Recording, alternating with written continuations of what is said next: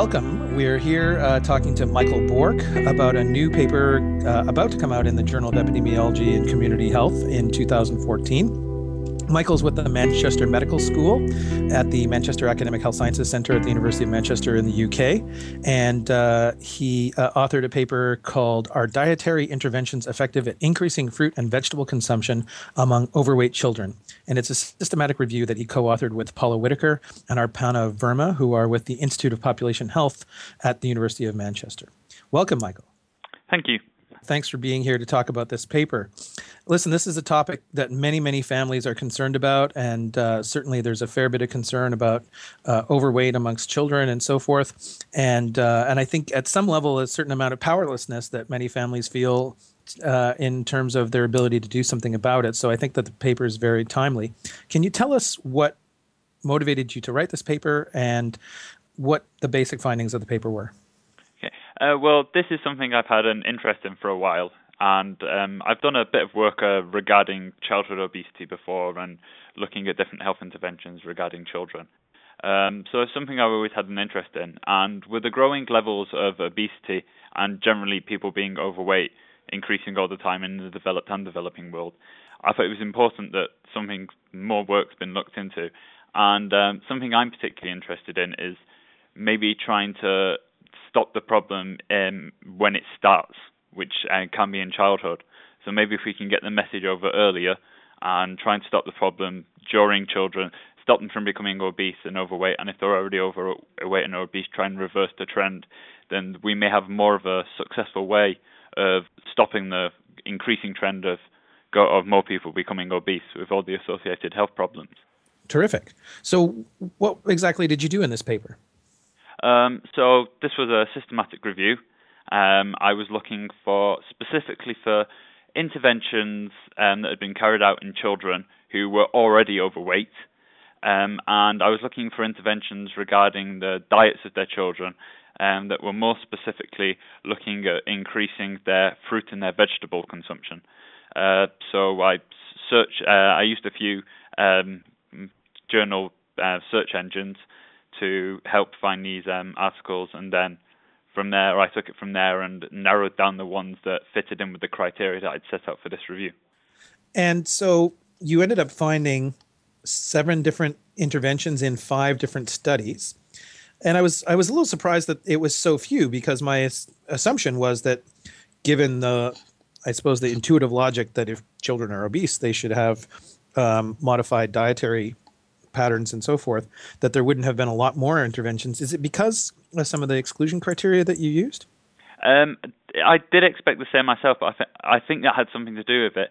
A lot of the literature out there doesn't necessarily, very few of them look specifically at overweight children. Because usually to recruit children, they recruit a school. So they recruit a school and then they take all the pupils. So they've got pupils of varying weights. Um, and also, a few of the other ones I found, they weren't specifically looking at modifying fruit and vegetable consumption. They were only really focused on modifying, say, the child's weight or a child's BMI. Or a cal- caloric intake or something like that. Along those lines. So, the, yeah, the exclusion criteria that I used did narrow down um, the amount of papers I found, which was why, possibly one of the reasons why it came out so small.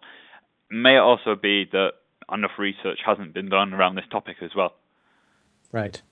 So, and can you tell us, uh, broadly speaking, what kinds of interventions have been studied in these uh, in these papers, and what were the results?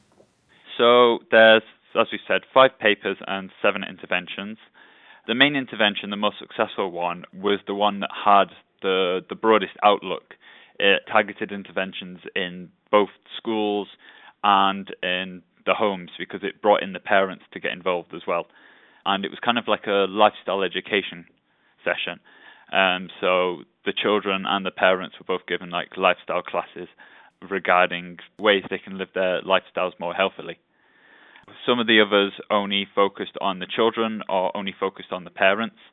For example, one focused on, it had two groups within it, and one it focused on trying to increase the children to, to get them to eat more healthy food, whereas the other arm of their intervention was like a restrictive arm. Um, so rather than increasing healthy foods, it was restricting uh, unhealthy foods.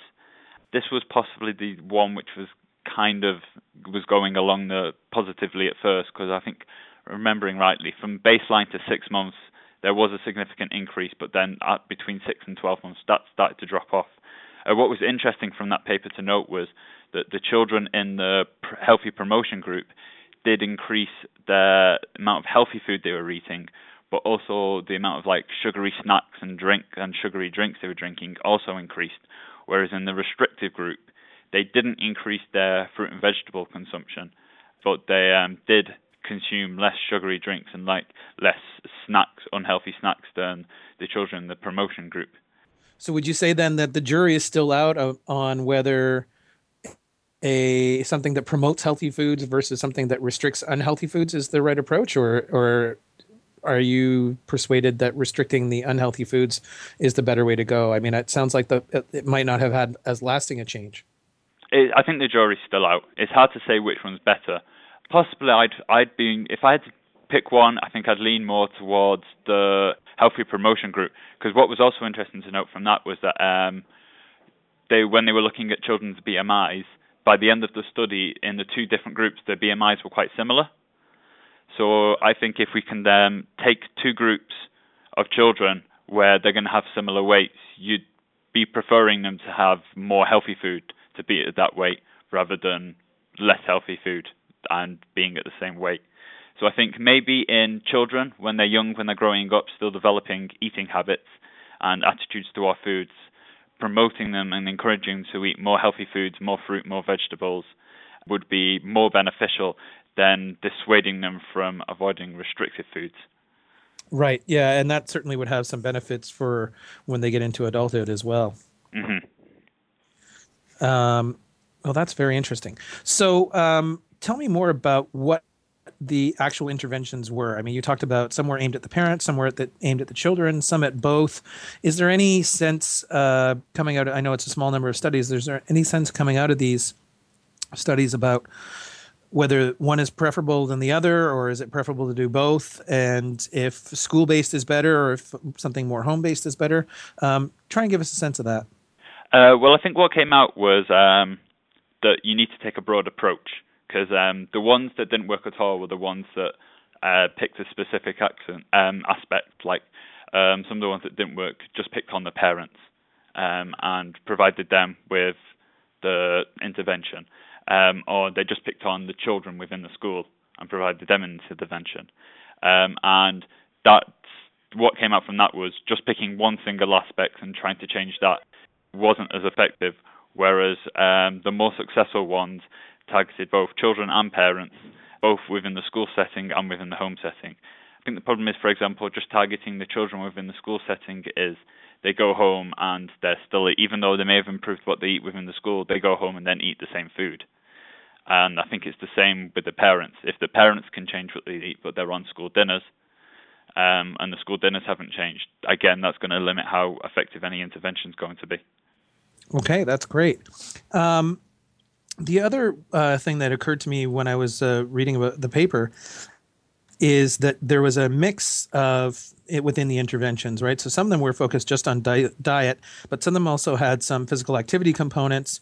And then the other uh, interesting one is the one in particular by Van Horn was talking about reducing dietary fat um, saturated fat and cholesterol, which is which is an interesting approach considering that um, there's now been a lot of criticism that the low fat approach has actually been detrimental to efforts to to uh, control healthy body weights. Uh, have you got any sense about the physical activity aspect of it, and which are the nutrient groups that are being um, either restricted or encouraged? The most successful one, which was one um, paper by Wright et al., uh, did also involve a physical activity aspect. Um, so it could show that involving the physical activity, when we're trying to limit weight, reduce weight, and prevent children from becoming overweight, we need to target different things. And everyone knows that it's an active lifestyle and healthy eating that's going to deal with that. Uh, so I think having physical activity aspects of this could be is important for helping children to keep their weight down and reducing weight. And physical activity also has like benefits other than uh, just regarding the child's weight as well. So I think it's important to emphasize that physical activity is just as important as dieting and eating the right foods. And any thoughts about the the fat aspect of things? What Van Hartner did, it was more of a, re, uh, a restrictive one. If we're looking at just reducing fats, there's a lot of news coming out saying now that uh, sh- it's more important to reduce sugar than fats. Um, but I guess in the long term, really what we want to be doing is emphasizing things fruit and vegetables and low energy foods over like fats and sugary foods, which are high high energy dense. So I think it's a case of focusing and over both. Right. Okay. And um, so, uh, as you mentioned at the beginning, the all of these studies targeted children who were already overweight, and I I wonder uh, if you have any thoughts about um, what the right mix is between a targeted approach, which focuses on essentially reversing obesity amongst children or some, a more population-based approach, which might focus on preventing it uh, on, on, a broad basis. Uh, uh has any of your work addressed that sort of thing? Not directly, really, but um, I guess it's important to target both. We've got to take a, a broad, like national-wide view on ch- childhood, on children's weights and children's lifestyles, um, because just because if someone, a child, isn't becoming weight during their childhood years, they could still then progress onto their adulthood years and become overweight, which is just as much as a problem. Uh, so I guess you've got to take a population-based view um, to try and get to teach them to have healthy lifestyles, so that they'll progress through their whole lives with those healthy lifestyles, eating the right foods, staying at the right weights, doing the right amount of physical activity. And then with the the targeted based approach, you can uh, use that for the specific occasions where a child is already overweight so maybe then involve possibly more intensive um, interventions to try and help them to reduce the weight, to address the lifestyle um, difficulties that they already have, so that um, they can be helped to lead a better lifestyle, to reduce that weight, and to make sure that that weight doesn't come back once they've lost it. So, what do you think the implications of this study are going forward for um, public health and other kinds of sectors? Um, well, the important thing is that it shows that like single aspects within an intervention, whether it's going to be targeted or maybe even nationwide, um, isn't necessarily going to work. And that um, it's better if an intervention is going to be put out there to try and help children to help change their lifestyle to um, to, what the paper was looking at, increased effort in vegetable consumption. It's important to target different aspects within that child's life to target the children within the school settings, to target the children at home, get their parents involved, uh, teach their parents to what foods to cook, um, what foods to feed their child, changing the way that the schools cook their food, what the supplies are, so that they cook their foods properly and that they're feeding the right foods uh, food in their canteen, and also uh, trying to change things within the community so that generally the community aspects of their life and the area that they're living in is more promoting of a healthy lifestyle and that they're consuming the right foods. Uh, I guess overall, what trying to say is um, it's about making the healthy choices and the right choices the easy choice rather than the difficult choice. Mm-hmm. The devil's in the details on that one, obviously, and how exactly do you do that is is always the the trick. But uh, it sounds like some of these studies have uh, forged a little bit further in um, making sure that they're a kind of multi-targeted approach and and certainly the focus on uh, kids who are already overweight makes some sense as well. Well, thank you very much, Michael. Uh, I really appreciate you taking the time. Uh, the paper we've been talking about is uh, are dietary interventions effective at increasing fruit and vegetable consumption among overweight children? It's a systematic review. Um, and I was speaking with Michael Bourke, and uh, just uh, further want to acknowledge his co-authors Paula Whittaker and Arpana Verma. Uh, they're all at the University of Manchester, and the paper should be coming out uh, in the first half of 2014. So urge readers of the Journal of Epidemiology and Community Health to watch for it then. Thank you. Thank you very much.